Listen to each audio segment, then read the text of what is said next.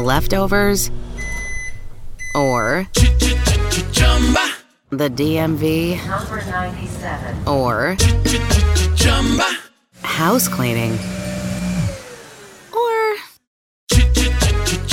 Chumba Casino always brings the fun. Play over a hundred different games online for free from anywhere. You could redeem some serious prizes.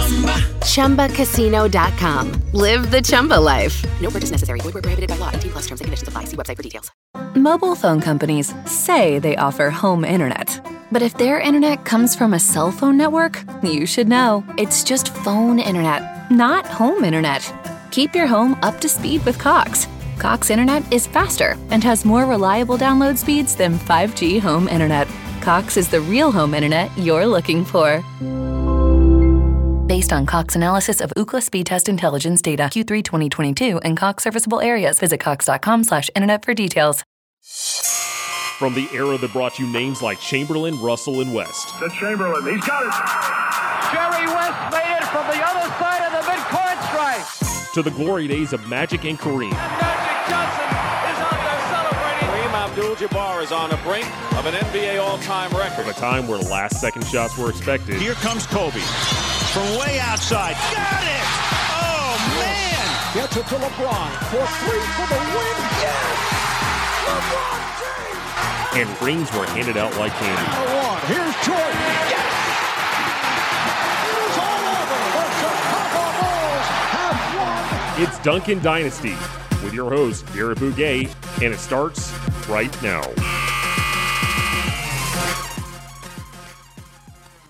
Welcome to a new episode of Duncan Dynasty. I'm your host, Garrett Bouguet, and this week it's going to be a solo episode. I'm going to talk about uh, a team from the Eastern Conference and a team from the Western Conference. Talk about four players that uh, and some stats involved with them that I found uh, pretty interesting.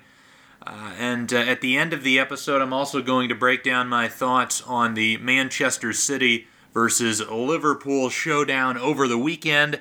I apologize about uh, last week. I wasn't able to get a guest, uh, so I decided to uh, take the week off. And if you're if you're aching for content from me, uh, I actually spent a lot of that time last week working on an article that I ended up writing for thedraftclass.com. It's an article on the Dallas Mavericks. It's up on the site. It's a pretty long form article. I talk about uh, most of the key contributors on the roster and go in pretty good detail. Spent uh, a, good amount of time on that, so uh, I urge you to check that out. But uh, let's let's get underway. And the, the team I want to discuss first, and the team I decided to to break down from the Eastern Conference is the Cleveland Cavaliers. Of course, the Cavs surprising some people in the early going. They are in the seventh spot in the Eastern Conference, sitting with a four and six overall record, 20th ranked on offense, and a very surprising 16th on the defensive end of the floor. Uh, so the the first guy I'm going to to break down for the Cavs is Darius Garland. Of course, Garland, the number five pick in the NBA draft, and uh, he's he's struggled uh, quite a bit in terms of his shooting numbers. You know, shooting just 25% from downtown on uh, on 3.2 attempts per game, but. Uh, frankly, I, I don't think that's too much of a reason to be terribly concerned. I mean, you look at a guy like Trae Young last year, I think for the first couple months of the season was shooting around 25%. So, uh, you know, Garland certainly has struggled with the shot in the early going, but that's not super uncommon for, for rookie point guards. Uh, the, the the big concern for me is that uh, that just the 3.2 attempts, not really that confident shooting them up. Trae Young was uh, even despite missing a lot, was still taking quite a few from that area. And and Garland, instead of taking threes, has has focused more of his uh, diet in the mid range. He's taking 42% of his shots in that area, uh, and uh, again, just 30% of his shots from three. So, you know, he's been really happy and content taking that floater from about 15 feet, which, you know, he's capable of knocking down. He's certainly made a few, uh, but uh, defenses are going to be pretty content giving that up, and it's not going to lead to super efficient numbers. He's also, you know, because he's just super willing to take those floaters. He's not getting all the way to the rim and therefore not uh, really getting to the free throw line. His free throw rate is uh, is relatively poor at just 13.9%. But looking at the defensive end, you know, I, I talked about the Cavs uh, right now are 16th in the league on defense. He hasn't been too bad on, on that end of the floor. You know, he's he's not he's not uh, super aggressive, and he hardly ever commits a foul. He's got a 1.7% foul uh, foul rate. Uh, but uh, you know, 1.4 steals per 36 minutes is, is a pretty good number, and he does that. And uh, you know, he's not a guy that I that I'm noticing gambling too often. He he does it within the context of playing uh, you know, man to man, straight up defense. So uh, he's got pretty quick hands, able to. Uh, I, I, saw him in, in, the game where the Cavs blew out the Knicks. Uh, he was, uh, you know, he had a play where he just read the pass, got his hands up real quick, and, and picked off a pass from about two feet away, and then led led Sexton for a transition bucket. So a pretty good hands. Yeah, the the defense. You know, I've noticed a few errors here or there, but uh, you know, he, he's certainly well uh, well above where Sexton was as a defender as a rookie. Uh, so you know, despite his lack of size and strength, he's he's been all right on that end of the floor. So yeah, the, the shooting numbers certainly uh, have got to improve. Uh, hopefully he'll get to, he'll get to the free throw line more and, and work on those. Uh, so another thing that uh, Trae Young is really good at is drawing those kind of BS fouls on defenders when they put a hand in there, doing that sweep through move. That's something I think Garland may, may pick up as, as time goes on. But also just working on the ratio of those jumpers. I think even though he's struggling from three, the stroke looks good. I'd like to see him be more confident in stepping up and taking those off the dribble threes. And, uh, you know, if those start to go down, that makes him a real big threat and, and draws defenders 25 feet away from the basket, and that sets up uh, things for his teammates.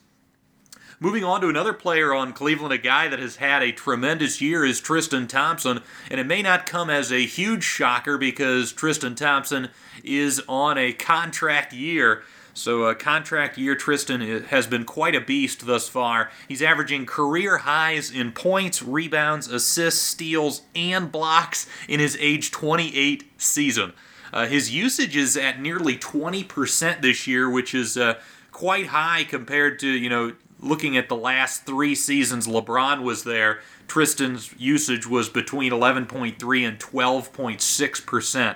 So he's getting the ball more. He's being more aggressive on the offensive end. He's a lot more confident as well. We've even seen him hit three three pointers so far in the early going of this campaign.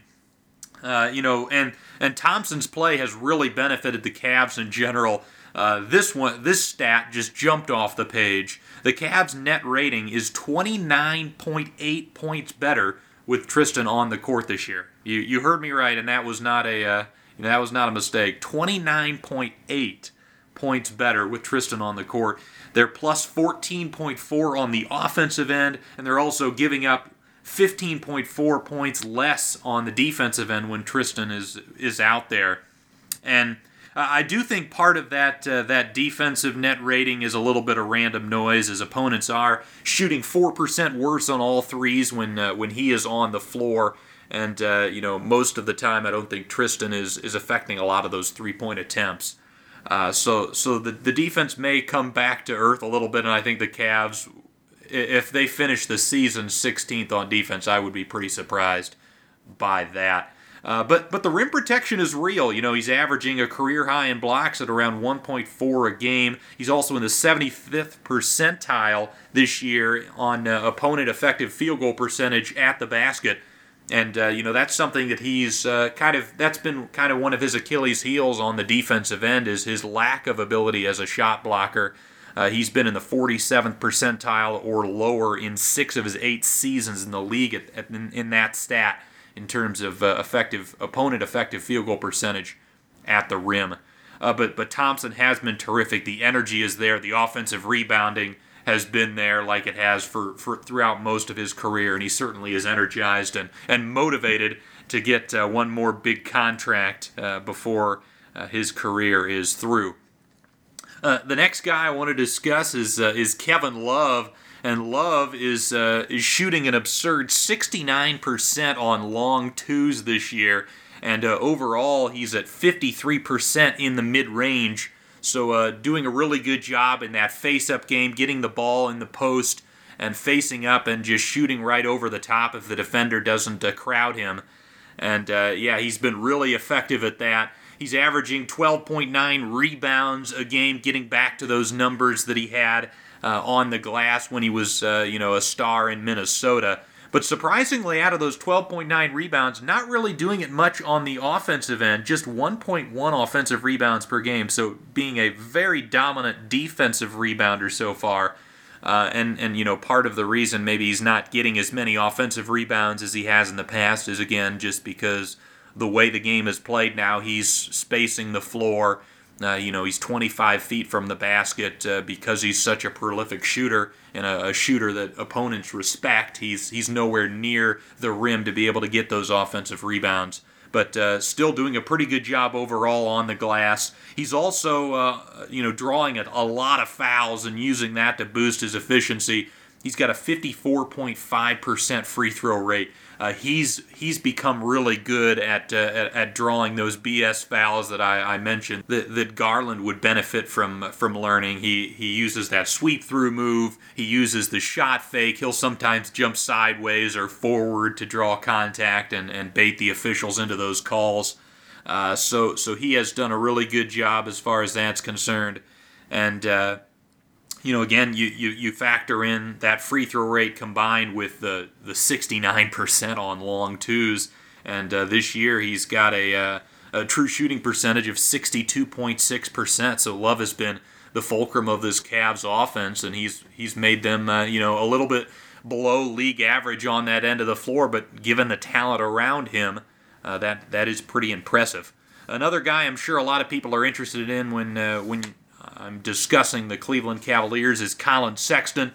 Uh, Sexton, he's uh, uh, you know playing off the ball a, a, lot more this year. You know Garland, the the uh, the number five overall pick, he's stepped in and, and taken the starting point guard role, and Sexton has been more of the shooting guard. So Sexton isn't handling the ball as much as he did as a rookie, and uh, because of that, he's uh, his shot profile is a little bit better. Uh, he's cut down on the mid range from 45 to 39% of his shot attempts. And uh, also, you know, the three point shot for him appears to be legit. You know, he shot the ball incredibly well towards the latter half of last season, and that has continued this year. He's upped his volume to nearly five three point attempts per game, and he's converting them at a 39.6% clip.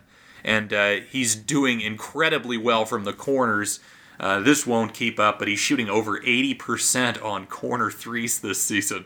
Uh, so, uh, you know, he has just been absolutely automatic from there. Uh, another uh, another stat that's down for him is his assist totals, and again, I think that's part because he's he's off the ball more. But I also am a little bit concerned that uh, I haven't seen much improvement in in many areas of his offensive game. You know, he's he, he's not finishing much better at the rim.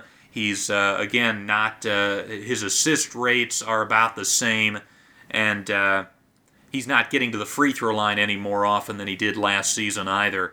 So uh, you know the offensive end again. I think the, the, the shooting has proven to be legit, and, and that's going to make him a productive offensive player for years to come. Uh, but but how much so will depend on the other areas of his game: the ability to, to pass the basketball, his ability to finish at the basket, and make his teammates better. Uh, but it, you know, the the one real positive sign that I've seen is his defense. You know, last season he was one of the worst defenders in the league, if not the worst. Uh, and this year, the effort, the awareness has been substantially improved. And uh, you know, you see a lot more of those highlight plays where he's able to get around screens and and crowd the ball handler and make them uncomfortable. Uh, and and there are fewer of those plays off the ball where he just is completely lost or uh, you know losing sight of his man, those sorts of things. You know he's still making mistakes here or there. He's still not, I would say, uh, you know an above average defender by any means. But uh, he has shown uh, significant improvements there, and I think uh, uh, Coach Beilein can be uh, credited a little bit, uh, at least for, for his improvements on that end of the floor, and the Cavs in general on, on that side of the ball. So so Sexton again, he's a guy that uh, that I think hopefully will will turn into a, a solid starting caliber player, but uh, anything beyond that at this point, I think is uh, is a bit beyond uh, what I would expect, especially given we haven't seen much progress in uh, you know again the, the passing side of the ball, and, and also you know I, I think his ceiling as a defender is maybe slightly above average at best. So uh, and especially if he's going to be playing at that two spot. Uh, so, so that's all I had as far as the uh, the Cleveland Cavaliers. Uh, so let's move on now. I wanted to talk about a Western Conference team that I haven't uh, gotten to discuss yet on my podcast, and that is the Utah Jazz. The Jazz sitting with an eight and three record so far on the season. They're 23rd on offense and second in defense. So uh, you know a lot of people coming in, including myself, thought that they had the potential to be a top 10 unit on both ends of the floor, and the offense has not been there, in large part due to Mike Conley's massive struggles at the beginning of the year. Um, but uh, Conley seems to be picking it up late. I'll talk about him here in a minute. But uh, the, the, the first guy and probably the most important guy to discuss with the Utah Jazz is Donovan Mitchell.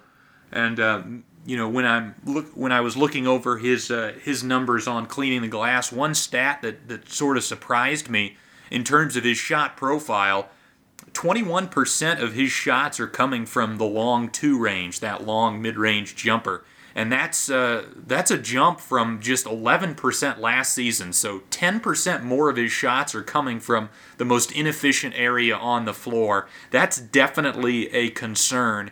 And, you know, especially considering, you know, again, coming into the season with the additions of Conley and Bogdanovic uh, my thought was that that was going to allow Mitchell to be a lot more efficient and and take better shots and not have to carry the offense as much. Um, and you know maybe part of the reason that that number is high right now, and again we're only uh, about a tenth into the season at this stage. Uh, a part of that reason could be again uh, Conley's struggle shooting, forcing Mitchell to do a little bit more, take on a larger burden uh, and a larger role in the offense. But but certainly that number is a bit concerning. And you know he's still been able to actually improve his efficiency in large part because he's been able to make 52% of those long two two point jumpers. So the shot profile hasn't hurt him because he's been able to hit a uh, you know unsustainable amount of those shots. But, you know, if that number starts to come down and it's still that large of a portion of his shot profile, that will uh, will eat into his efficiency quite a bit. The, the the good news as far as Mitchell's offensive game is, you know, with with Bogdanovic and Conley, the spacing is definitely better. You know, teams respect those guys as off-ball shooters a lot more than what the Jazz have had in the past with the likes of uh, Rubio and Favors. So that has opened up the basket a little bit more and uh, despite the fact that Mitchell isn't shooting anymore uh, in terms of frequency at the rim, he is shooting a better percentage. He's uh, shooting at 65% at the bucket compared to just 59% last season. So, uh, you know, the efficiency is improved for Mitchell. The true shooting percentage a, uh, a, uh, a tick over 57%. So that's very encouraging. But again, that shot profile and those percentages is something I'm going to keep an eye on as as the year goes on. And and, and again, maybe that's something that as Conley uh, gets better and uh, Mitchell doesn't have to take as much of a, uh, a, a large role in terms of usage. Uh, he'll he'll stop taking as many of those inefficient shots and focus more on the basket and the three point line. Um, so yeah, I, have mentioned Conley a few times. Might as well get to him because you know again one of the the key acquisitions for this Jazz ball club, and you know, I mentioned the shooting struggles. It was awful at the beginning of the year. Shot just 4 of 27 in the first two games, including a game where he went 1 of 16. Uh, and then also 1 of 11 on threes in those first two. So, obviously, the worst start imaginable for Conley in a Jazz uniform. But, uh, you know, he's picked it up since then. I don't know if it was jitters with a new club, or maybe he was a little out of shape coming in from the offseason. Uh, but uh, he, he has picked it up as of late. Over his last seven games, he's shooting 45.8% from the field and uh, 43.1% from three. So very much more Mike Conley esque numbers there.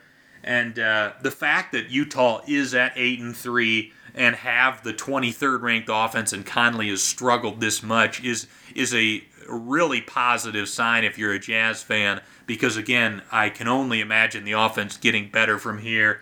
I wouldn't be shocked if they're, you know, towards the middle of the pack on offense uh, sooner rather than later. You know, I, I, projected that they would be a borderline top 10 offense, and maybe they won't ever get to that stage, but I think they're going to be better than 23rd. And and given the uh, the fact that they've been able to maintain this defense without the likes of of uh, uh Derrick Favors on this roster, is a major plus. Um, so, so the next guy I'll talk about is uh, is the Stifle Tower, the French rejection, and that is Rudy Gobert, and he's been the key reason why the Jazz have been able to maintain this elite defense despite not having as much defensive talent around him. And again, this is why I've been so high on Gobert over the last couple of years. Is I, I truly do think that he is the type of defensive player that you can build a system around, and even with average defensive talent around him, I think he can make your team a top five defensive unit. And, and that is just, that provides so much value. And what's shocking though this season is he's averaging just 1.3 blocks per ball game, which is his lowest total there since his rookie year. But uh, he's still making a huge impact on the defensive end of the floor. Uh, in large part due to this number from cleaning the glass. Opponents are shooting 7.7 fewer shots at the rim when Gobert is on the floor, which uh, you know that's something that he's always been great at is is uh, you know preventing teams from even taking those shots because he's such an intimidating presence. But that is uh, that number this season is a career best for him. Uh, his previous best was 6.2 uh, percent. Um, so obviously making a huge impact. And again, shots at the rim are the most efficient shot in basketball. So just eliminating those from being taken is such a huge benefit to a team's defense. He's also making a huge difference on the offensive end of the floor as well this year with the Jazz, you know, again, adding shooting and really spacing the floor. Uh, his rolls to the rim have been so effective. Utah shoots 8.5% more shots at the rim when Gobert is on the floor, and they shoot at 9.8% better uh, due to again his uh, his ability to catch and finish on those lobs. And his uh, you know his gravity on those plays allows the Jazz to make 8.2% more of their corner threes when he is on the court. So uh, he has made a huge impact on both ends of the floor, and again he's been um, you know, in my mind, one of the top 15 players in the league so far this season. Uh, another guy, another key acquisition for Utah, the final guy I'll talk about as far as the Jazz, and that is uh, Bojan Bogdanovic. Bogdanovic is absolutely lighting teams up from downtown. He's hitting 43.8% of his threes on a career high 6.4 attempts per game. And, you know, this Jazz team has been uh, has always been under Quin Snyder a team that uh, runs a really fluid offense, uh, a system that uh, emphasizes ball movement and man movement, and and creates a lot of open looks for shooters.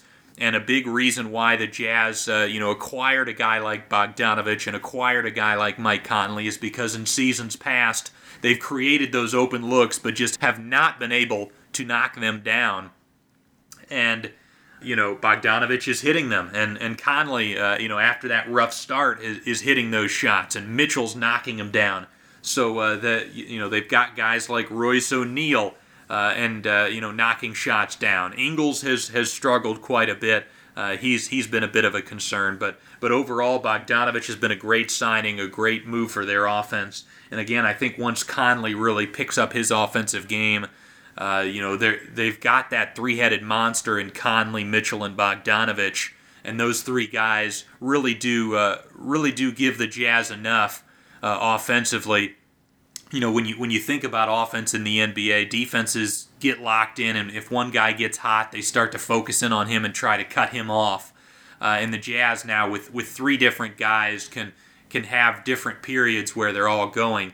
Uh, I watched their uh, their game against Milwaukee recently, a game that was one of the games of the year so far, and Bogdanovic hit hit the game-winning three uh, at the end of the fourth quarter to uh, to to send the Jazz off uh, on their home court with a victory, and really welcome him to to Utah Jazz Nation.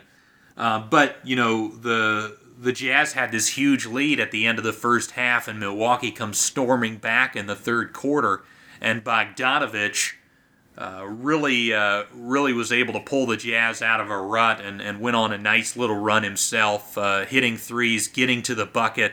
And uh, again, that's so important. You know, in previous years, Donovan Mitchell was really the only guy that could get the Utah Jazz offense out of a rut if they were struggling. Uh, and and he was the only guy that could stem runs. And now with the Jazz having three such guys, makes it so much easier and will prevent uh, teams from from going on too many runs. Uh, but uh, Quin Snyder has done an excellent job in terms of drawing up uh, sets to get Bogdanovic going to his stronger right hand. You know, he starts on the kind of in the right corner, gets a screen from Gobert, gets a pass uh, on the move, going towards his right hand. Uh, you know, with momentum, and that's been really effective. He's able to get to the rim on those sorts of plays, and if he uh, if the defense collapses, he's able to, to drive and kick. But uh, Snyder does such a great job, not only with Ingles, with him, uh, he, he uh, starts Ingles on the left side of the floor and has screen set so Ingles can get going on his left hand. He's done the exact uh, opposite with Bogdanovic, getting him going right, and it's been very effective. The Jazz, uh, I think, are going to be an excellent team, and, and it would not shock me if this team gets to uh, 60 wins. Again, considering they are 8 and 3 with the 23rd ranked offense, and, and I expect that to, to pick up significantly. Uh, I, I, think this team can win a heck of a lot of ball games this season. So, so that's it for the NBA talk, and I saved uh, the, the final thing, my uh, my talk on on a recent soccer match for the end, in case uh, any of you NBA diehards aren't interested in this. Uh, you can you can turn it off now, but I appreciate you listening.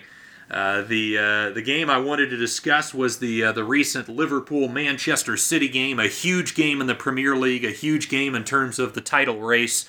Uh, the these two teams uh, it came down to the wire last year with Man City winning by a single point over Liverpool to take the Premier League title, and Liverpool getting a 3-1 win at home over Manchester City to take a nine-point edge over City and an eight point edge over second place Leicester City. And that was a heck of a, uh, a heck of a football game. There were plenty of goals. There were plenty. There was uh, plenty of controversy with, of course, the the handball decision, and I'll talk about that in a minute. And there was also just so many exquisite passing sequences from both sides. Of course, so much talent on the field when those two teams get together. Uh, you know, you, you look at Liverpool and the likes of Salah, Firmino, and Mane up front with uh, their fullbacks and, and the skill that those guys have, and then Man City with with the likes of Silva and Aguero and uh, Raheem Sterling, who's been one of the best players in the league this year. Uh, just uh, so much talent on the pitch. Uh, but uh, I wanted to talk a little bit about the handball uh, controversy. if you didn't see the game, what essentially happened was it was a play involving Bernardo Silva and the likes of uh, Trent Alexander Arnold. The ball initially uh, ricocheted off of uh, Bernardo Silva's arm, and and the and you know it was it was not intentional in any way whatsoever. The ball just kind of bounced up, and and Silva had no idea, and it, it was also about a foot away from him when it, it made contact, so he had no chance, no time to recognize the ball and get out of the way. So the ball deflects off of Silva's arm and heads towards, uh, uh, basically worked as a pass into the center of the box. And uh, Alexander Arnold was sitting there, and uh, uh, he had his arm directly down to his side, but the ball struck his arm, and uh, it prevented the ball from potentially getting to Raheem Sterling, who could have gotten a, a goal scoring opportunity. Uh, Pep, obviously, uh, the, the manager of Man City, was furious that, uh, that no handball was called. Uh, but frankly, I, I, I think uh, I agreed with the decision by Michael Oliver. And, and to me, there should be two ways to potentially interpret these handball calls. And, and either way you could interpret it, I think, um, both would lead to to no penalty decision there. The the, the first way I think would be you know uh, if you're just going to make it so that handball is is just literal uh, the most literal definition imaginable where if the ball hits a guy in the arm or hand it's a it's a foul um, and if if you rule it that way uh, you know as soon as the ball hit Bernardo Silva's arm it would be a dead ball and, and Liverpool would get possession so that it wouldn't even matter the fact that the ball hit Alexander Arnold's arm because the, the play would be, would have been called dead at that point. Uh, but the, the, the other way to interpret it, which is this is how I would interpret it, is to not just think of it in terms of it uh, being a super literal uh, interpretation. So, so then you have to factor in several things. Obviously, the ball has to make contact with the arm or hand, but that isn't the only determining factor. The other factors would be is the arm in an unnatural position? You know, so if you have your arm sticking out to the side or if you have your arm up over your head, you know, those sorts of things, and the ball strikes it that way, then it would be a handball. But Alexander Arnold's arm was directly down to his side in a completely natural position, so uh, it, it wouldn't be um, a penalty due to that. And then the only other thing for me would be is if you make a motion towards the ball which causes the contact. So, you know, say for instance, you're a decent um, distance away as the player from the ball, and you have an opportunity to see the trajectory of where the ball is going, and you move your body or you lean your shoulder and your arm towards the ball, and then it strikes your arm or hand. Then, obviously, that would also be a handball. But again, that's not something Alexander Arnold did. Uh, I, I, don't believe he, he made an intentional motion at all towards the football. So, um, I, again, I think with either interpretation, uh, I, I think it was the correct call on the field. And what what seemed to be the argument for not only Pep but uh, also some of the people on the uh, the NBC Sports uh, network, uh, some of the analysts working there, was essentially that the ball was too close for Bernardo Silva to get out of the way, but it was um, you know, the uh, Alexander Arnold had enough time uh, to see the ball coming that he could have avoided it. But to me, that just makes it such a subjective call then, because at that point, then you've got the, the referee has to determine okay, how close do you have to be before you have enough time to get out of the way? You know, and again, I think the more, uh, or the, excuse me, the less subjective calls you can make uh, a referee have to decide upon, the better. So I prefer these handball decisions to be as objective as possible, and uh, I believe if you do, if you look at it that way, um, it uh, it was the right call on the field. But uh, a couple of guys I wanted to talk about from from Liverpool in that game that I thought were so impressive. One is Trent Alexander-Arnold, the guy that uh, I, I just spent a lot of time talking about in terms of potentially committing a handball, but on the offensive end, he is absolutely brilliant. I believe he has uh, solidified himself as the best right back in the world. Uh, his cross field passes to fellow fullback Andy Robertson are so difficult to defend because, you know, defenses in not only basketball but also in soccer are designed to overload to one side of the pitch. Um, and, you know, Ar- Alexander Arnold can hit that ball on such a line, and he also can hit it with fade, so it actually leads uh, Robertson towards the opposing goal. And then, you know, it also, uh, that pass also accentuates the best aspects of Robertson's game because he is so good at that early cross, hitting the ball before the players uh, have even gotten into the box. And uh, that led to uh, the, the second goal for Liverpool uh, where Salah had that gorgeous header. Uh, but uh, absolutely terrific play from Alexander Arnold. He is uh, such a creative and ingenious passer, and uh, not only the uh, the ability to spot those passes, but the execution to be able to hit those balls. I mean, few people in the world can execute that, and he is still such a young player too, with with so much potential. Uh, Georginio Wijnaldum in the midfield was absolutely sensational. He honestly looked like peak Luka Modric in that game. He was everywhere, you know, tracking back and, and defending. um, being an outlet for passes, getting into the appropriate spaces, and then once he was on the ball, just so calm and skilled with his dribbling and his uh, ball control. Um, you know, he had a couple of moves where he did a double touch where he hits it with one foot and then, uh, you know, to get it away from the defender and then hit it with the other to get him going in the direction he wants to go. Um, you know, Wijnaldum was absolutely sensational. And this Liverpool team in general has got to be the best football team I have ever witnessed. They just they have no weaknesses. You know, their front three uh, is just so great. You know, maybe uh, they don't have quite the talent that say Barcelona when they had Messi, Suarez, and Neymar. Obviously, this Liverpool front three isn't quite as talented as them. But in terms of you know meshing and uh, a blending of skills uh, and and that uh, that chemistry that they have, uh, I think they're right up there with any front three in the history of the game. And you know, you talk about the midfield again, guys that uh, you know aren't super heralded as uh, you know these great players, but. Uh, they're all such hard workers. They all are such good box to box players. They've got such great all around games. They can pass, they can defend, uh, you know, they they can even score. A, they can they can nick you a goal every now and again, as uh, Fabinho did in this game in stunning fashion in the early stages. Uh, so the midfield is excellent. Of course, the defense with the fullbacks uh, going forward on offense, and of course, uh, you know, Virgil Van Dijk, the best center back in the world right now, and uh, one of the best goalkeepers as well in Alisson. Uh, they they are just such a great all around team.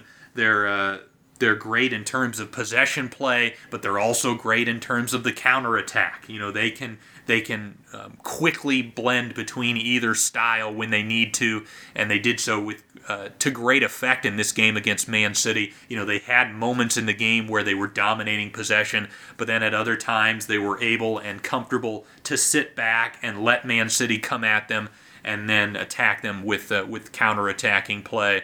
And uh, they are just such a brilliant team, such a fun team to watch as well. And uh, to have played, you know, essentially close to a third of this season, to have gone, uh, you know, last year, the entire year losing only a single game, and that was to Man City, uh, and this year still having, uh, still going unbeaten. just an incredible run, winning the Champions League last year, potential to win both the Champions League and the uh, Premier League this season. Jurgen Klopp has done such an amazing job, and it will be fascinating to see uh, the rest of the Premier League season as it goes. Well, that'll do it for uh, for this episode of Duncan Dynasty. Thank you so much for for listening, and again, I apologize uh, if you prefer me uh, discussing these uh, these sports topics with with a uh, guest. Uh, don't worry, I prefer to do that as well, and I will try to get that to you next week. Uh, hopefully, we'll have a, a, fun guest for you. And again, if uh, if you're looking for more of my content, you can check out my article on the Dallas Mavericks on thedraftclass.com. Check out all of the draft class content; they do a great job over there. Um, Scott Levine does a great podcast called The Scouting Goggles for the Bench Mob.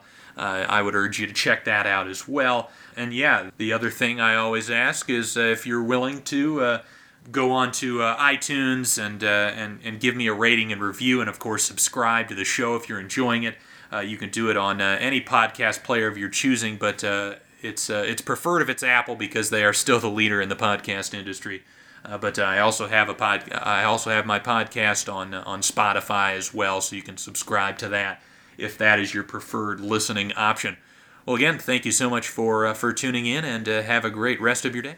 Does your health routine for the new year include eye care? Well, now that you can use your renewed vision benefits, it's easy to add it to the routine. Visit pearlvision.com and schedule exams for the whole family. They work with all major vision plans, including EyeMed, and they'll cover your cost of insurance copay or eye exam. Valid prescription required. Valid at participating locations. Restrictions apply. Taxes extra. See store for details. Ends 331 2023. Exams available at the independent doctor of optometry at or next to Pearl Vision. Some doctors employed by Pearl Vision.